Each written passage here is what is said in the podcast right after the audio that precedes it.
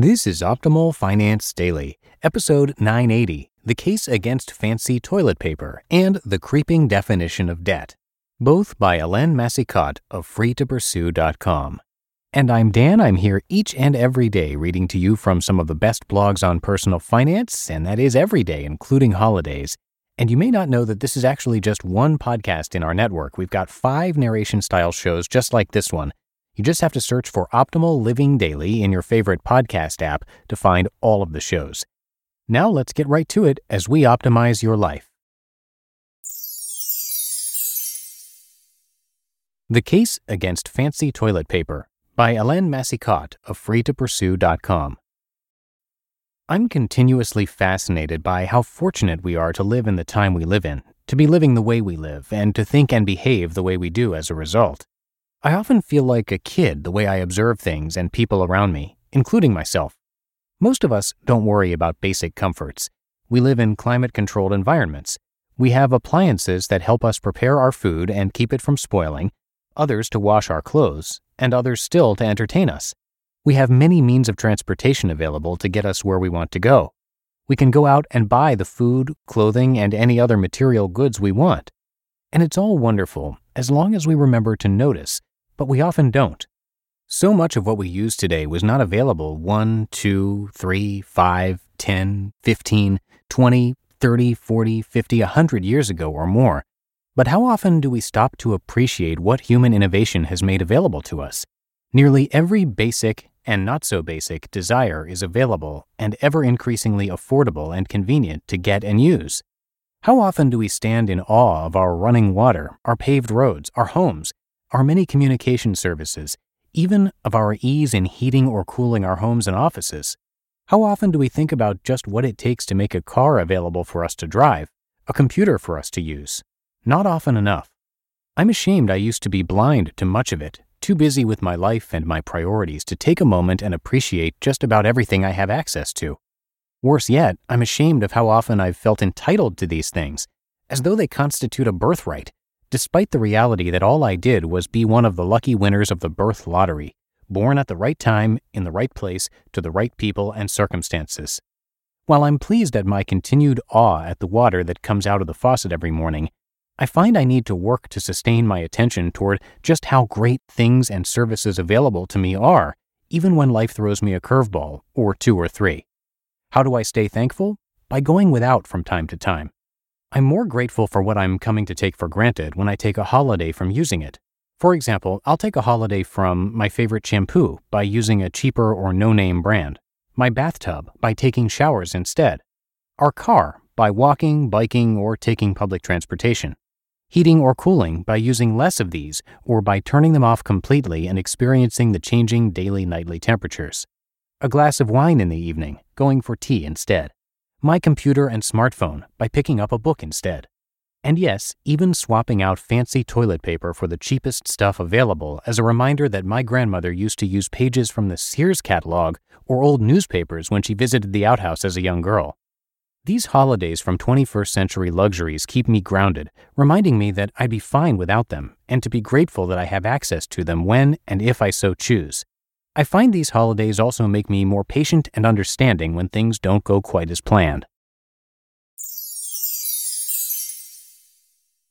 The Creeping Definition of Debt by Helene Massicotte of freetopursue.com. What's your definition of debt?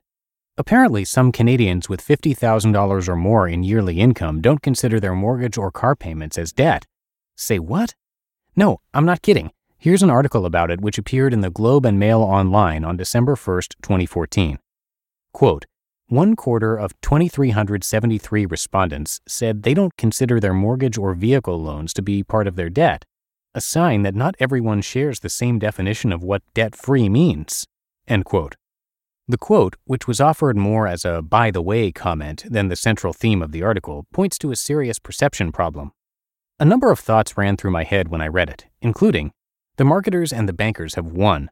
Having debt in the form of a mortgage and a car payment is the new normal. Credit cards, payday loans, gambling debts, and other unsecured loans are the only real debt now? Really? If debt of any type is no longer counted as debt, what now counts as savings? I'm not sure I want the answer to that one. It might be even scarier. Good debt versus bad debt. We've all heard the terms good debt and bad debt. Often our mortgage and our student loans fall under good because of the future potential they represent, and everything else, car loan, credit cards, lines of credit, and other debt, would be considered bad. To me, it's all bad, just different shades of gray, really. I don't say I agree necessarily with the categorization of debt as good or bad because it's too black and white, but I would say that debt is on somewhat of a continuum from least egregious, mortgage, to most egregious, payday loans. And the less you have, preferably none, is the only acceptable place to be in the long run. Unfortunately, it looks like ever fewer of us will reach this state if perceptions keep moving in the wrong direction. What changing perceptions means for Canadians. If Canadian consumers' view on debt has softened considerably, it's now downright squishy. It can only mean that more individuals consider perpetual bondage as acceptable or even the norm. Fewer individuals will be truly debt free when entering retirement. Fewer individuals will ever understand what it feels like to have no one to answer to. More individuals will have their standard of living affected by changing interest rates, and we're likely to see some carnage when interest rates rise, as they inevitably will. There will be more foreclosures, more bankruptcies, more sadness, and despair. More individuals will be vulnerable to changes in life circumstances job loss, loss of a spouse, illness, or long term disability. What an awful position to put ourselves in as a nation. This is as far away from living the good life as you can get. Not surprisingly, the article left me feeling empty, feeling somewhat desperate. I almost wish I hadn't read the article to tell you the truth. It even made me want to figure out how to save more, how to eschew spending more, as though it would somehow stem the tide. What's your definition of debt? You just listened to the posts titled The Case Against Fancy Toilet Paper and The Creeping Definition of Debt, both by Helene Massicotte of freetopursue.com. It's no secret that something always comes up when you're running a small business. It's time to take the pain out of payroll benefits and HR and put the joy back in running your business with Gusto. Gusto's payroll and HR services can make it a little easier. Gusto was designed for you, the small business owner. They take the pain out of running a business, automatically calculating paychecks, filing payroll taxes, setting up open enrollment. Gusto does it all. Want more? Time tracking, health insurance, 401k, onboarding, commuter benefits, offer letters, access to HR experts you get the idea.